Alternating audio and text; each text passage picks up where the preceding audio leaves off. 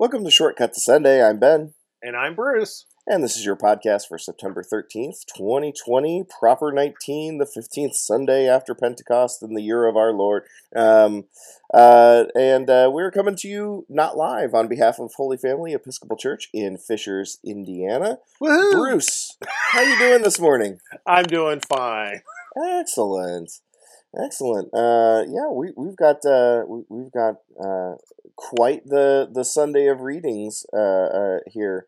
Uh, this is the first time I think I've ever seen three options for the first reading.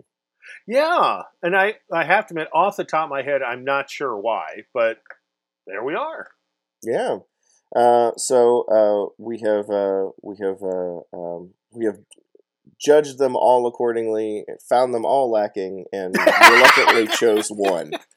Oh, Uh, show them how the sausage is made. we put it on a wheel and spun. No, uh, um, uh, in, in, in kind of a way, uh, keeping with the uh, the tradition so far of uh, the um, um, Sundays after Pentecost. Uh, a lot of these have had optional readings, and many of the first optional readings have come from Exodus, and we've gone with the uh, the latter. Uh, and uh, two of the options today are Exodus readings. So we're going to continue to thumb our nose at that book and uh, and and go with the other, which is Genesis. But before we do that, um, uh, we're going to do the uh, let's let's do the the word of the day, which is actually not so much a word and more of a phrase of the day. a what of the day? A phrase, I guess. Phrase, phrase. Uh, uh, yeah, you can't, more you can't stretch word. that into more than one syllable. to have it legible. Right. right, right, right. Sorry. um, but uh, yeah, yeah, yeah, yeah. I thought it would be interesting. Uh, I, I, I had originally, ad- admittedly, I'd originally uh, uh, thought about uh, covering the word fraction, which uh, would would uh, um, um, not necessarily uh, be a surprise word, but uh, hopefully have some potential depth to it. But there's surprisingly little depth to what the fraction is. Uh, I know we always talk about the fraction anthem, uh, so it's a familiar phrase. yeah, since um, you're in the choir, yeah. Yeah, but the fraction is simply referring to the breaking of bread, uh, and that was like the end of the end of the definition. It was like, well, Ta-da! that's not really that in depth. I mean, they go into like a. a, a Oh, I, a- I had so many tangents that I could have gone into. oh shoot, that's too bad. yeah. Um, Next but time yeah. we go through F's, you can use it. There you go.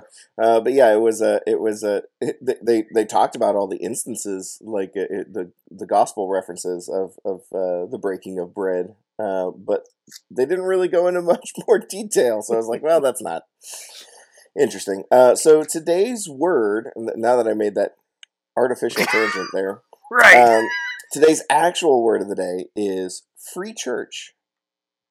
okay. Which is what I, I think most most people wish uh, we were. We're, And, unless you get into, you- unless the wish you were congregation gets into financial trouble, then Bishop, right, help! right. So Yeah, Bruce, so- what do you what do you know about free church? Well, if it's what I think it is, um, oh, it's not. No, I'm just kidding.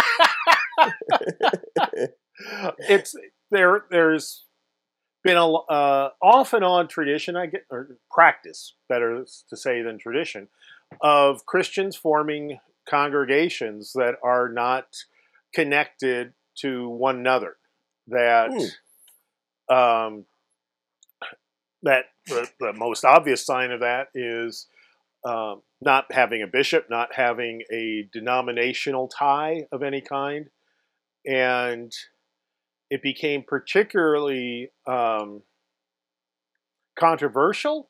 I don't know if that's the right term during the Reformation when people, Christians, wanted to practice that form of Christianity, and that was a huge, huge political threat in Europe where people were used to having the each country have a stated state religion. Mhm. So, so it was an act of rebellion in some countries to want to be part of a free church congregation because that not only took you out of whatever structure there was, Lutheran or um, Catholic or Anglican, but also took you out of the political structure. Mm-hmm. Um, since you couldn't then serve in the military, you couldn't hold high office, you couldn't join certain labor unions, on and on and on if you weren't part of the state religion. So it was almost a, a, so it was a withdrawal from political authority as well as ecclesiastical authority, and therefore hugely threatening, and therefore um, at different times illegal in various countries. Yeah, uh, specifically, uh, th- this definition I, uh, ties free the free church being free from governmental control, which, as you pointed out, was pretty much widespread the the the the instance in Europe. Um, uh, so it, it, was really universal. It was yeah. unthinkable to any any of the societies of Europe in the um, you know 1500s and the centuries after that, even to think that someone could have a religion that wasn't controlled by the state in one way or another and that didn't bless the political leadership. Yeah, yeah. So, uh, uh, specifically, the groups uh, that were identified as free churches, uh, specifically, specifically in England, but uh, uh, that came out of England, but Presbyterian, Congregationalists, Methodists, Quakers, and Baptists. Uh, there was uh, some free church tradition in Scotland, uh, the Church of Scotland, which was uh, also Presbyterian, uh, and then there was Lutheran churches uh, in Sweden, Norway, and Denmark um, that were that were free. Um, but it does go on to, to, to, point out that free church ideals may be seen in the American constitutional principle of, of, the separation of church and state.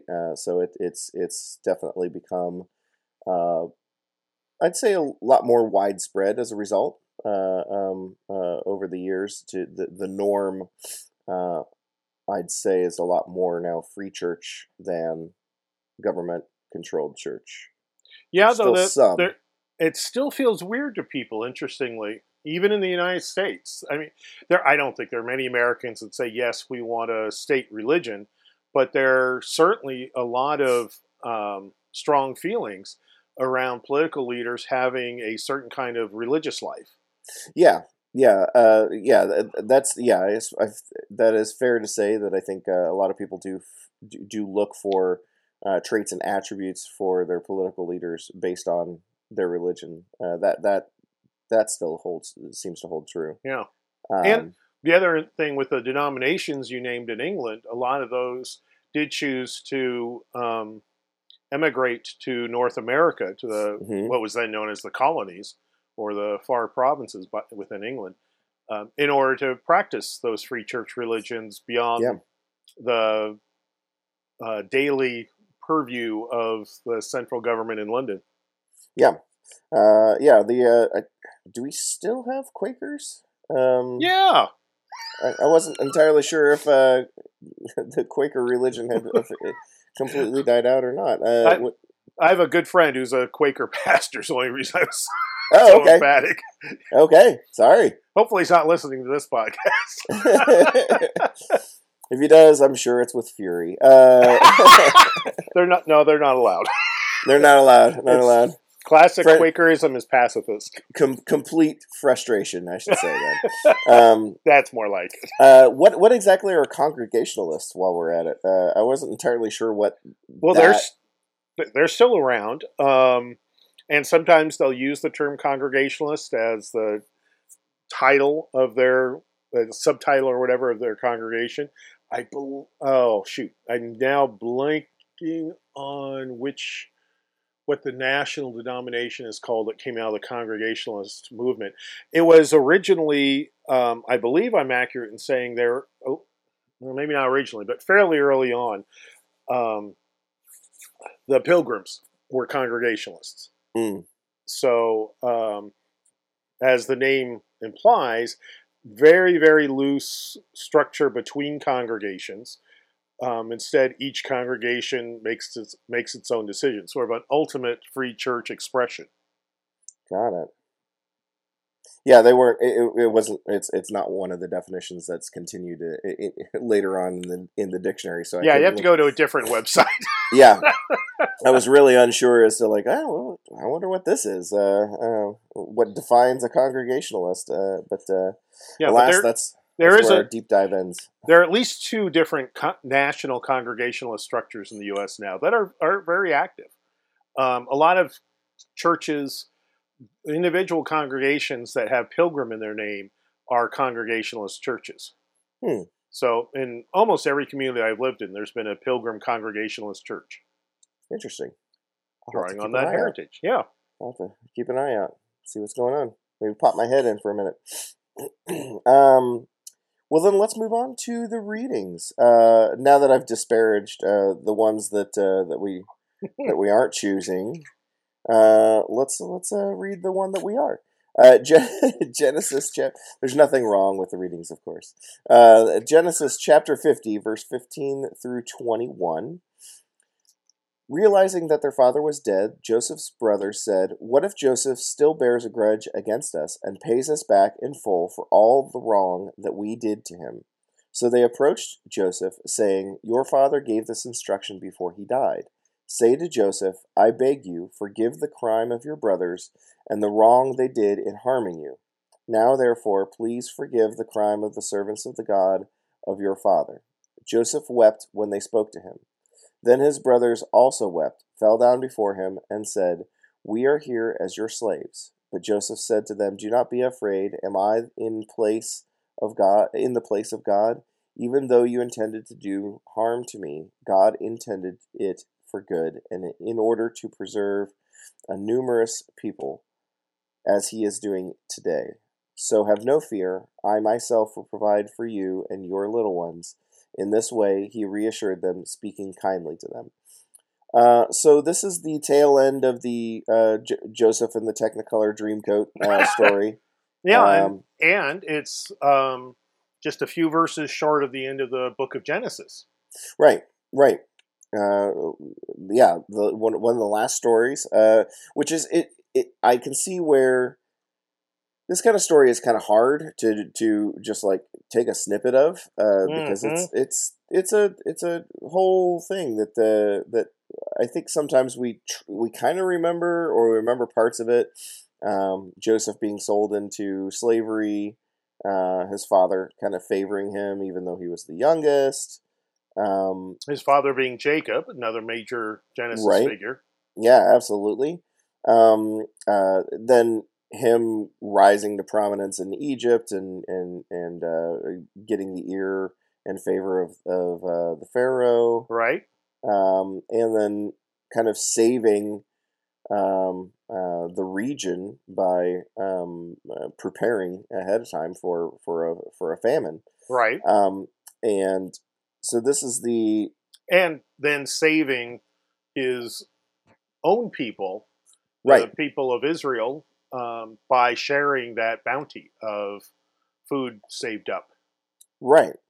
So, um, uh, so this is the tail end of that, um, and and uh, right after the brothers had had traveled all the way to Egypt and basically begged for anything to help save their people. Mhm. Not knowing Um, they were begging their brother. Right. Not knowing they were begging their brother, uh, not realizing it. Um, So you can see why it makes a good musical.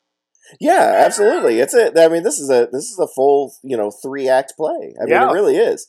Uh, and uh, um, am I the only one though that reads this and go and, and thinks to myself, you know what? These brothers have have done him dirty once before. Uh, did Jacob really say this before he died? I mean, that's literally my first thought. Is like, oh no, no, no! All the brothers, I've had the, same brothers are like, yeah. the, the brothers are like, uh, Dad said, "Don't, don't be mad at us." That was like his dying wish. Uh, you should have been there. It was really sad, uh, but he was very emphatic. Uh, I think even he said God talked to him uh, and said, "Don't be mad at us." yeah, and yeah, I think a. I think you're right um, that it's.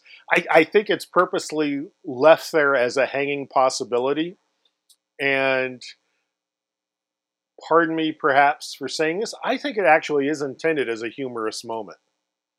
That there's a lot of there's a lot of humor in the Bible that we you know tend to speak in stained glass voices as we read it out loud. So Right. We lose out on it. But um, you know, it, there, I think this is purposely the brothers once you know making fools of themselves to a certain degree, um, but also the audience being able to go, yeah, right, Right. Exactly. because exactly. clearly Joseph is an extremely good, generous person. So he probably didn't even need those words. Uh, almost certainly didn't need those words of "Dad said," um, and Joseph would have done the generous, forgiving thing. So Right. yeah, it's kind of yeah, it's kind of a bumbling little uh, so, um, soliloquy. I guess isn't the right word since they are saying it. Right. Uh, but yeah, it's a silly little passage there that I think is there for our entertainment. Yeah, no, I that, that's uh so them I I think I think uh what if Joseph had any inclination towards payback, I think it probably was sated by after they say this thing that may or may not be true about their father.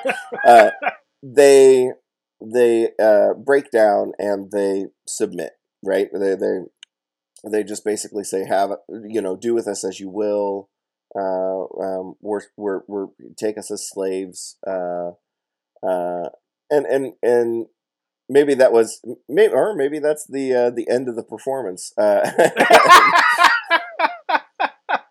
quick now, cry. yeah, I think so. I think, Uh, um, and again, and you know, take us as um, slaves. The that could have been tra- that could be translated as take us as servants. mhm, So mhm, you know, it it's and again in the um, this era of human history, slavery was not what it ended up sadly being in North America um, under under us. Um, so they weren't saying yes, you know, own us as chattel and all of our offspring right. um, but instead was more of a yeah, yeah we're we're willing to wash dishes for a while. Right. Yeah. Yeah. Yeah. We'll we'll work in the fields for a year. Uh, Yeah. We'll we'll we'll uh, shoe the horses and and whatnot. but the thing about either either a slave in that era, but again, the better translation is servant, um, is you still got fed, you still got clothed, you still got a roof over your head. Um, you weren't wandering out in the desert, and so they were they weren't saying we'll leave you alone, you'll never hear from us again. We'll we'll go try to take care of ourselves in a way we've never been able to do. Instead, he'd still have to take care of them Got it. Got it. so that it wasn't a it, it was a deal that they were willing to make that really was a pretty favorable deal to themselves Interesting. you know, it, His his brothers really were the worst, right? Yeah! yeah it's like the you know in in innumerable um multi-episode series on american and bbc television it's the people you, it, it's those folks that you love to hate and you can't figure out why they're still getting by with stuff in terms of the screenwriters why are they right. well, it goes. You know, it's one of the ancient narratives of the human race. Is that these people who are so annoying, who are so unethical, still somehow land on their feet, and this is indeed what will happen with the brothers. Huh. Interesting. Because it goes on to say that they all reproduce like crazy in Egypt. Yeah, that's true. They, they yeah, they all find yeah, they, they I forget exactly the exact phrasing, but it's yeah, they they are, are plentiful and multiply and or whatever the uh the Old Testament uh um phraseology uh seemed to seem to always be. Well, Um, and the and then in Exodus, the Egyptians, which is the, the both chronologically in terms of the narrative and how their Bibles are published, the Egyptians some years later complain that the um, Hebrews are multiplying like rabbits. mm, So we so we know from that that all the people in this morning's passage, well, all the people who are alive, um, do quite well. Right. Even even during uh even during time of famine. Yeah, and then time of servant servitude in Egypt. Interesting. Uh, well, unless you have anything else, uh, let's move on to Paul's letter to the Romans, Yeah. uh, chapter 14, verse 1 through 12. Welcome those who are weak in faith, but do but not for the purpose of quarreling over opinions. Some believe in eating anything, while the weak eat only vegetables. Those who eat must not despise those who abstain, and those who abstain must not pass judgment on those who eat, for God has welcomed them. Who are you to pass judgment on servants of another? It is before their own Lord that they stand or fall, and they will be upheld, for the Lord is able to make them stand. Some judge one day to be better than another, while others judge all days to be alike. Let all be fully convinced in their own minds. Those who observe the day observe it in honor of the Lord. Also, those who eat eat in honor of the Lord, since they give thanks to God, while those who abstain abstain in honor of the Lord and give thanks to God. We do not live to ourselves, and we do not die to ourselves. If we live, we live to the Lord, and if we die, we die to the Lord. So then, whether we live or whether we die, we are the Lord's. For to this end Christ died and lived again, so that he might be both he might be Lord of both the dead and the living. Why do you pass judgment on your brother or sister? Or you, why do you despise your brother or sister? For we all stand before the judgment seat of God.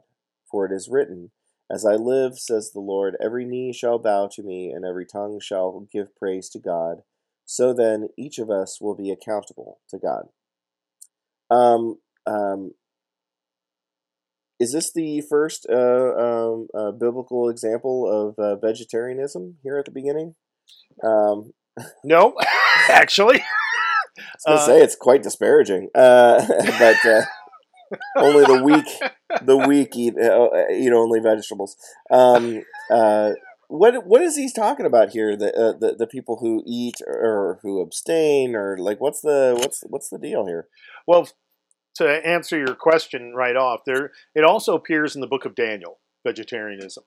Oh, Um, interesting. Yeah, but what he but your your better question was the second, which is what Go ahead. because the first one's just sort of a fact check. The um, the second question you had about what is he talking about here is the conflicts that we have to this day among people who supposedly share the same faith, and I'll just talk about Christians since that's what I am. That we can say, oh yes, we all believe in Jesus Christ as the Savior, and you know, add on to that statement various ways. But then when we get to the and this is how you're supposed to live, that's when we start to argue. hmm Um, how do we live that out on a day to day basis tends to be where denominations uh, split and form new denominations. Um, that, like, an obvious one is what day of the week are Christians supposed to worship? That was in early Christian days, that was a huge debate. Um, that should they keep the Jewish Sabbath or should they switch to the day of resurrection? And day of resurrection won, but then go forward 1500 years, maybe a little longer than that. Yeah, a little longer than that. The Seventh day Adventists form out of belief that no, we should worship on the Jewish Sabbath, not on the day of resurrection. Um, And the, that's a fairly, by most people's standards, I think that off the top there head, say, oh, that seems kind of trivial, but people were literally willing to kill each other over it. So Huh. that's both what Paul is seeing happening in early Christianity, even before there's that name of Christianity. And certainly it's helpful to us today to see that it was it was going on at the very beginning, and Paul has some wisdom around that of basically, shut up. you know, this is Nice. tri- Yeah. this is trivial. Um, and if someone who someone needs high ritual or certain rules to in order to be faithful to God, let them have them. And those of you who have a different way of being with God that's just as um, faithful, then don't disparage those that need more rules, um, but also don't feel like you have to regress and start following those rules Mm, okay. around what you eat and stuff. Um, and and that argument go or that conflict is so evident in the Book of Acts and in um, a couple different letters of Paul that we know it really was a, a hot button issue as Christianity Yeah, started to form. Makes sense. Yeah. that makes sense. I mean, because uh, we already knew that the you know the Jewish faith had, had already ballooned all these uh, uh, uh, religious rules and everything, uh, which Paul kind of rails against. that uh, well, and Christ Himself actually uh, kind of was like a lot of these things kind of you know. Uh, are No, are the- overly burdensome and unnecessary and Though not all not all Jews at that time followed those. That was just a cer- certain subset of Jews that felt all those rules were important. hmm, okay I mean, that's one of the things to keep in mind is that Judaism itself had very had different and very strong traditions within it in the time of Jesus and in the time after Jesus. And so, in some ways, Paul and the early Paul and the apostles were trying to avoid that within Christianity. It's like, okay, we got this semi new start. Let's not be divided into four or five, six different strong groups like we have been as Jews. it's like, oh, no, it's not working to try to stay as one group. right Already yeah. it's falling apart. Um, what I, I'm I'm drawn to verse four here, where the um, reading makes a clear differentiation between one Lord reference and the other uh, another Lord reference. Um, so it, it says it is before their own Lord, lo- uh, lowercase uncapitalized Lord, that they stand or fall, and they will be upheld for the Lord, capital L, uh, um, is able to make them stand. So the the they're they're saying you know don't don't pass judgment on servant servants of another. Uh, it's before their own uh, Lord. Is is it more like referring to like the uh, the um like fiefdom style lord lordship like that kind of a lord or is it a, a religious lord that's being referred to but not god christ or like what's the Well, the the the words in Greek are ident- are all identical, Hmm, and, and so it's again a translation decision about what to capitalize and what not. okay Consequently, you are empowered to decide. um, but part of what some scholars think is that he is Paul is purposely saying using Lord in one in some and part of this to refer to the Christ and part of it to refer to the one true God. In in order to reinforce the theology that they are one and the same. mm-hmm Uh, but it also could be he's just saying the Lord Hmm. um, and referring to one or the other consistently, even if it's a little vague about whether he's referring to the Christ or to God.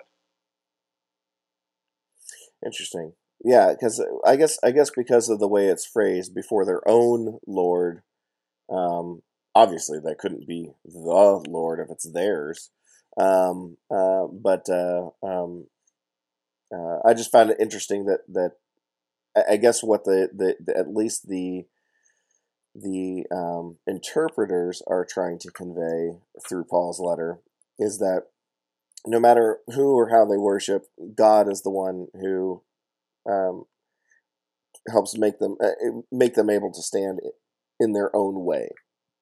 Um, so whether they they um, abstain, whether they partake, whether they eat vegetables, whether they don't, um, God is the one who um, gives them strength and carries them through. So it doesn't doesn't really matter. Um, yeah, those I mean- differences don't matter. Right, and I th- yeah, and to, to just put it more explicitly, perhaps um, Paul is saying, look, it, it is all one God, and you may think it's not because that person is eating meat or is not eating meat, but yeah, it's all one God. Right. Which is uh, which is interesting uh, because we can kind of take bring that concept forward, um, and you can get into a whole argument about, or, or I shouldn't say argument, a whole discussion uh, about um, many of the different religions of the world. Uh, that uh, the three lar- three of the largest uh, religions in the world all kind of trace back to the same God. So. Um, would could you take that further? Yeah, I think Uh, you could. and, and say uh, not only not only uh, uh, uh, Christian differences, but uh, you know uh, religious differences uh, kind of can, can can work the same way. Yeah, I've been I've been active in interfaith work for years and years and years, and a term that's become more popular in the oh last twenty years or so, maybe longer than that, are the three Abrahamic faiths, Mhm. which is Judaism and um, Christianity and Islam, um, because they all explicitly and intentionally see themselves worshiping the same God Right. and Islam has you know refers to Christ within the Quran and you know and you know, Judaism was the is the oldest and so they I think they have the greatest right to say yeah not so much but um, certainly within mainline um, Islam Christianity and Judaism there's a strong recognition that we're all walking the same path but with different experiences of God that for that works because humanity is so diverse that a single vision or version isn't isn't going to work. right. Yeah. And, and you know God is infinite, so none of us have all the um, possible perspectives on God. No single individual or group of people can. Right. And before anybody asks me about uh, uh, about that concept, uh, just remember uh, what Joseph himself said in Yeah. the last uh, the last reading. Uh, Am I in the place of God? If that's if that is uh, if if if God uh, chooses to uh, view us all the same and and and uh, make make place make space for for all of us together, regardless of our uh, religious backgrounds. Um, that's that's uh, God's choice, not Yeah. not And- mine. And I have to admit, one of the nice things, one of the helpful things about interfaith work for me has been it reinforces to me my own faith in terms of yes, the Christianity and particularly the Episcopal Church is the way in which I can best open myself to God's love and share it with others. hmm And so, you know, some people are scared that if you acknowledge other other traditions, even within Christianity, as being um, genuine, then you risk losing your own faith. And actually, I Mm. think it lifts it up because you have to understand it better in order to be able to explain to someone who you're not trying to convert, but just trying to explain why you live the way you live and why you believe the way you believe.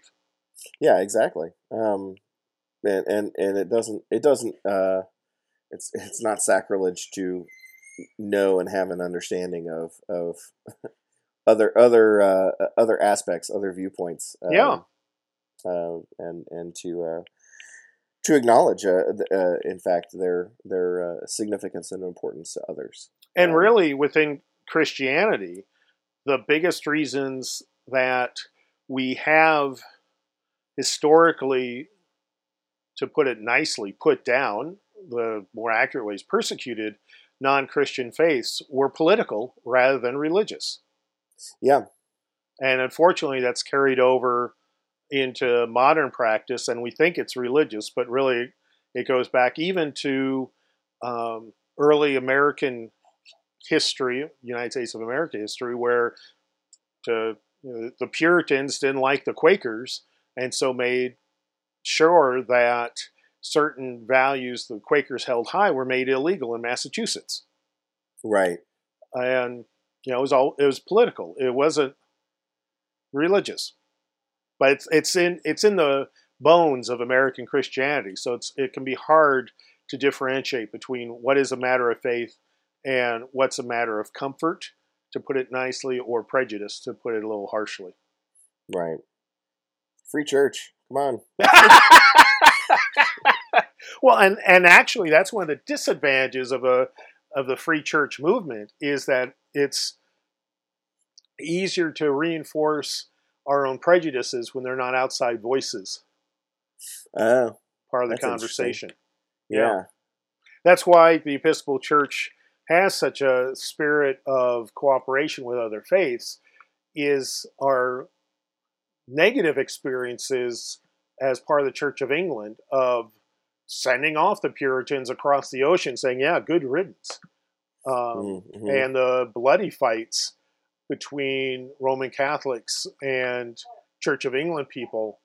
Uh, we we just saw how that could destroy a nation. So we and when I say we, a lot of the people drawing up the earliest documents of the United States uh, were Episcopalian. Um, Mhm. Saw that nope, let's not even go down that road. Let, let's work hard at being um, diverse and accepting of all sorts of different faiths because otherwise we'll just be killing each other. Yeah. Uh, yeah. Uh, haven't been haven't proven that viewpoint wrong yet. Um, right.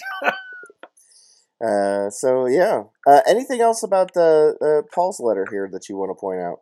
Uh, this is the only mention of um, vegetarianism in the New Testament, and no one knows what he's referring to. Huh. That we don't know if there was if there were groups of Christians who were vegetarian. It's easy to imagine there were in Rome, since a lot of the supplies of meat came from temple sacrifices. Um, it was it was the neighborhood barbecue experience where you'd sacrifice something to a god, but then everyone dig in and enjoy the barbecue. So it Mhm. may be to to play it safe to avoid accidentally worshiping a false god. Maybe people became vegetarians. We, but we don't know. That's just speculation on my part. Interesting. That would be that would be interesting. Yeah. Well, and and the other thing I'll say is this is yet another one um, where e- practically every verse is rich and full of various traditions that have grown up around it. So it's a good one to spend some time with. Yeah.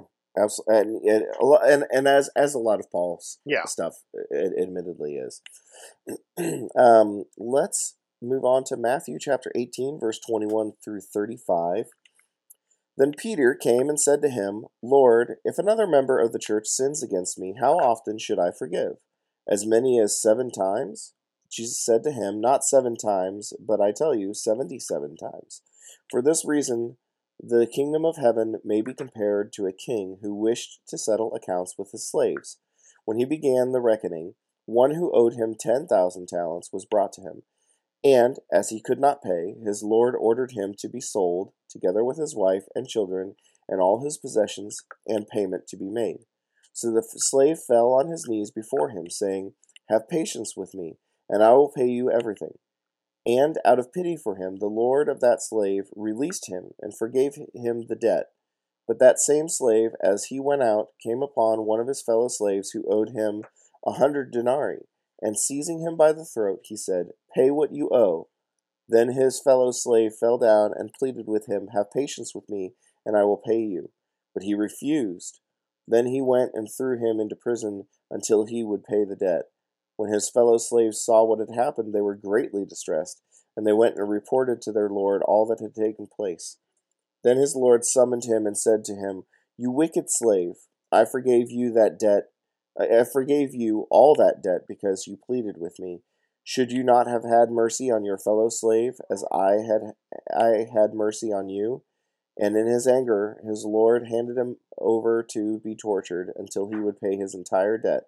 So my heavenly Father will also do to every one of you if you do not forgive your brother or your sister from your heart. Um, A little ominous ending to that.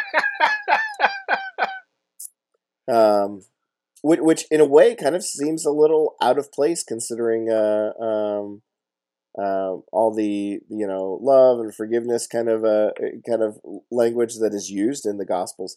Uh, um, this this uh, not veiled threat, and in Yeah. verse thirty five is a little is a little uh, interesting. Uh, what what what have you to say about about that? Well, a couple things. One is um, this this parable occurs only in the Gospel of Matthew. I have to Okay. admit, it's one of those that that for what for various reasons is so memorable. I keep thinking, oh, that's got to be at least in Luke, not also in Mark, but nope, just Matthew. Yep. Um, and you know, there's a dimension to it of. I think what what the reason it's here and is people were already messing up by the time that early Christianity was forming around the Gospels, and the Gospels were forming around early Christianity. People were already finding reasons not to be forgiving of one another and of uh, people outside of the Christian community. So, this is one of these very emphatic ones of don't think you're so high and mighty that because the only reason you are who you are, the only, in a sense, spiritual status you have is because God has forgiven you. Hmm. And again, people, it ties into what we were saying just a couple minutes ago. People were already saying, hey, I get to judge you uh, because I'm a follower of Christ, and you're clearly not a good enough follower of Christ or not a follower of Christ at all. Therefore, nya, nya, nya. and Right. you know, Jesus here is saying, no, nya, nya, nyas. no, you're all equal. you're you all mess up, and so you have to be as merciful towards others as God has been merciful towards you, which is almost infinite since humans keep coming up with novel ways of screwing up and hurting each other. Right. And I, and I suppose it should be uh, pointed out that, with the exception of the word tortured, uh, there in, in verse 34, um, really the um, the punishment to the the unforgiving slave uh, is that he, he he gets removed. He's no longer um, he's no longer part of that society. He gets he gets withdrawn from the presence of his lord. He uh, he he kind of just hands gets handed over. And while it, it uses the word torture, uh, the earlier in the story, the um, the indication was that uh, um, the the the natural punishment for uh, for for this debt is to be sold Right. uh, and and so um, one could it, it the, the word tortured uh, uh, really like kind of d- does this kind of left field uh, uh, effect on us where it comes out it comes out of nowhere and we're like whoa whoa, whoa I thought the punishment was like you'd be sold off and and and and you know completely Yeah. removed uh, where was torture in the, in the, in the middle of this. Um, um, so I, I kind of, in, in a way, I kind of question uh, the um, translation, whether or not that's the correct word, because it just does seem so out of place from the rest of the story. Yeah, Um, yeah, and it's it's interesting because it it technically is an okay translation, um, but it but other translators have chosen to say jailer mm, because it the literal translation of it is uh, delivered him to the jailers until that he should pay all being owed to him. gotcha. Um, but it is a, a rank or description of jailers is that they're the jailers that that are typically torturers as well. right. So it's it's not off base to say that delivered to be tortured, but it also could be just imprisoned. Um, which which seems to be the same punishment that he enacted on the Yeah. other slave that couldn't pay him. Uh, he had him jailed, um, which kind of um, I'm trying to remember. And maybe I'll, I'll take a quick look here uh, as I fumble around. But I'm I think this is. Uh, yeah, it's right with last week's uh, Matthew reading, which had talked about um, um, ha- making on earth what you know. Uh, yeah, the Uh, on binding earth. on earth and binding Right. in heaven. Yeah. yeah. So uh, essentially, um, um, what what could be taken away from this story is like, hey, the you know the horrible act that he committed against one of his fellow uh, people was then committed upon him because uh, the the the the Because um, that's the standard you have set. yeah that this is this is yeah this is uh this is the way you've chosen to behave and the way you choose to behave begets similar action and uh an equal an opposite an unequal action or reaction um um so it kind of it, it it's it's an interesting story uh in, in that regards because he he he literally reaps what he sows um Yeah. and well, and and and the the actual Greek, um, he does he reaps a little worse because it it does in verse thirty use the term um, that that is not the tortured term for being gotcha um, losing your freedom. Gotcha. So, so uh, when he uh, when he jailed the other slave, it was more like the uh, you were you were in the uh, the overnight pen. Um, Yeah, or maybe sent to the work farm to work off the debt, something Right. like that. Yeah, where whereas 34 again in a in a dark way is almost humorous. And I've heard sermons along these lines of how can you pay off an entire debt I was Through- ask, through torture? I mean that Right. that just doesn't work. or how do you pay off a debt by being you know severely jailed and and like how do you how do you earn that Yeah, that income that you owe that Yeah, ten yeah. talents the hardest way to give blood you can imagine. Sell that plasma.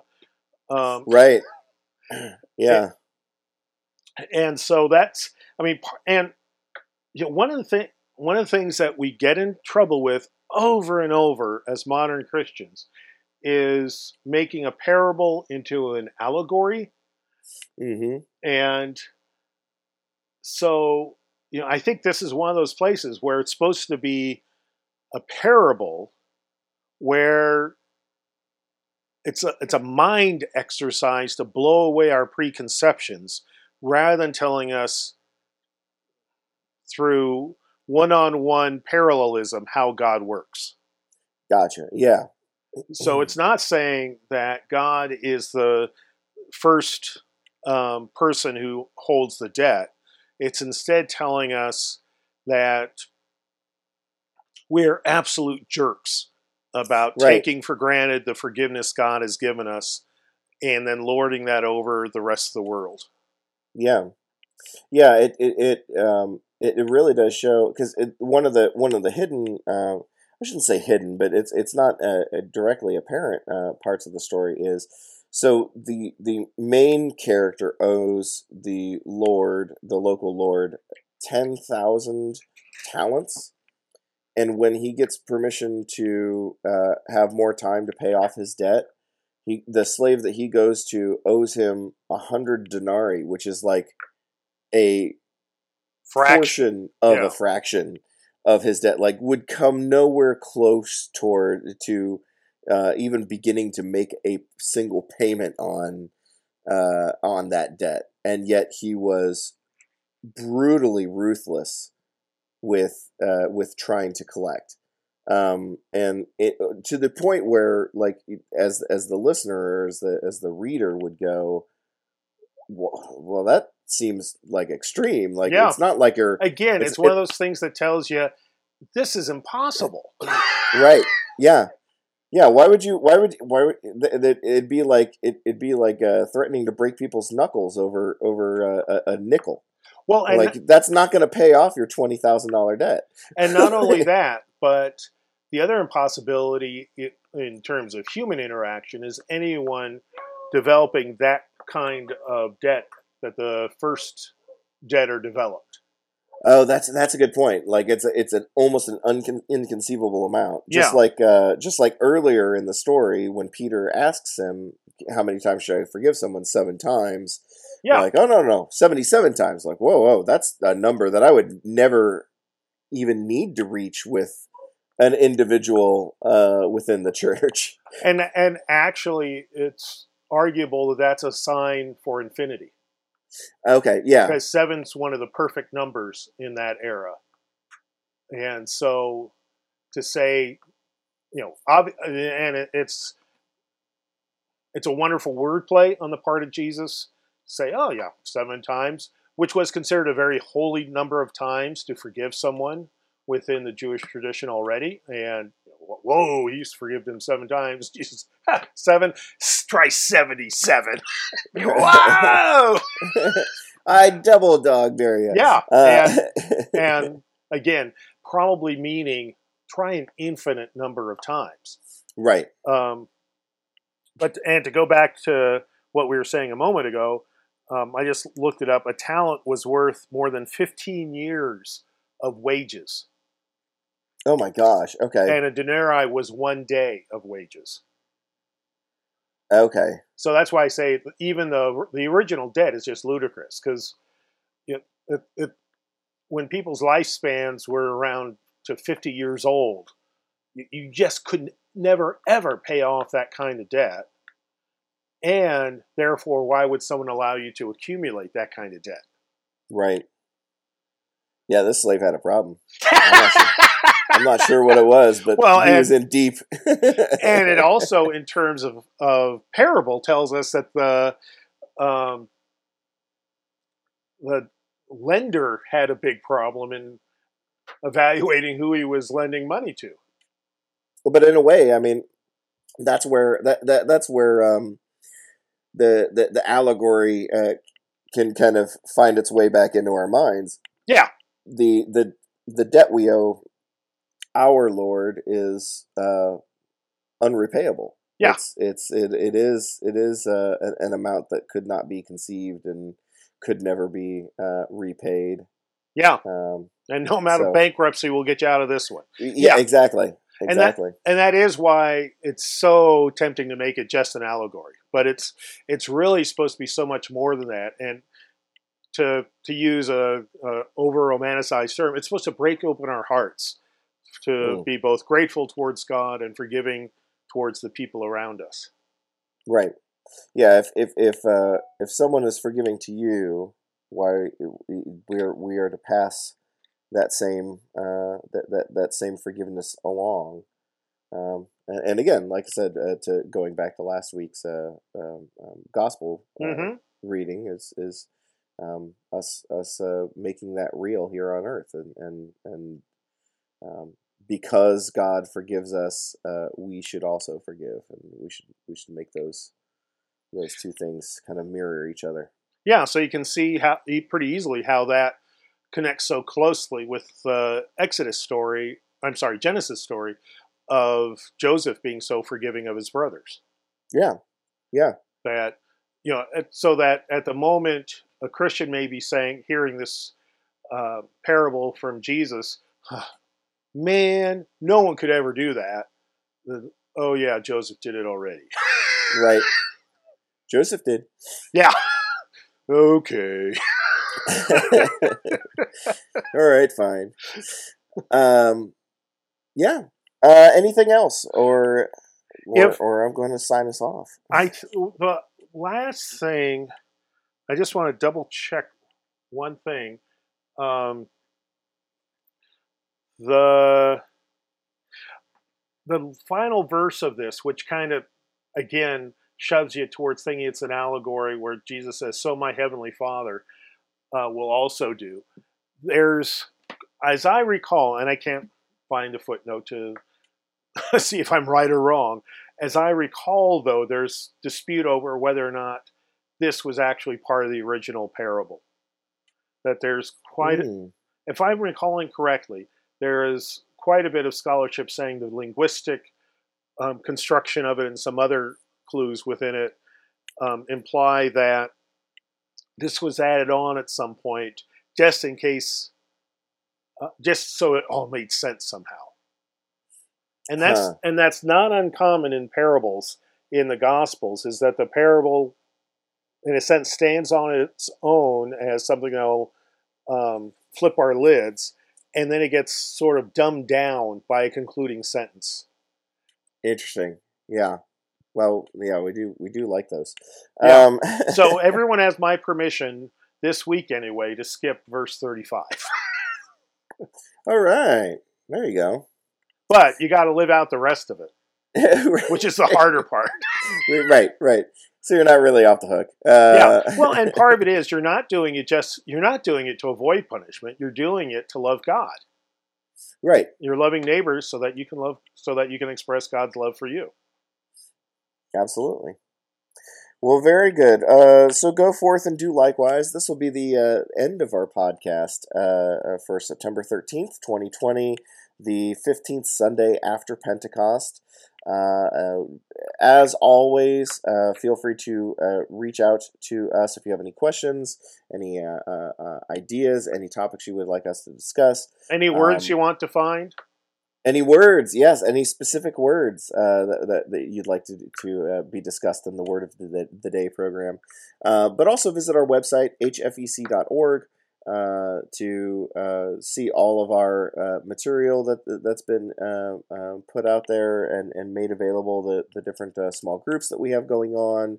Uh, our, our YouTube channel is, is uh, still up and running and vibrant. Uh, that's uh, HFEC videos on YouTube. Uh, but uh, uh, feel free to reach out and connect uh, at w- whichever ways uh, uh, make sense to you or work for you. And uh, we look forward to uh, talking to you next week. And until then, I'm Ben, And I'm Bruce. and we'll talk to you then. Bye bye. Bye.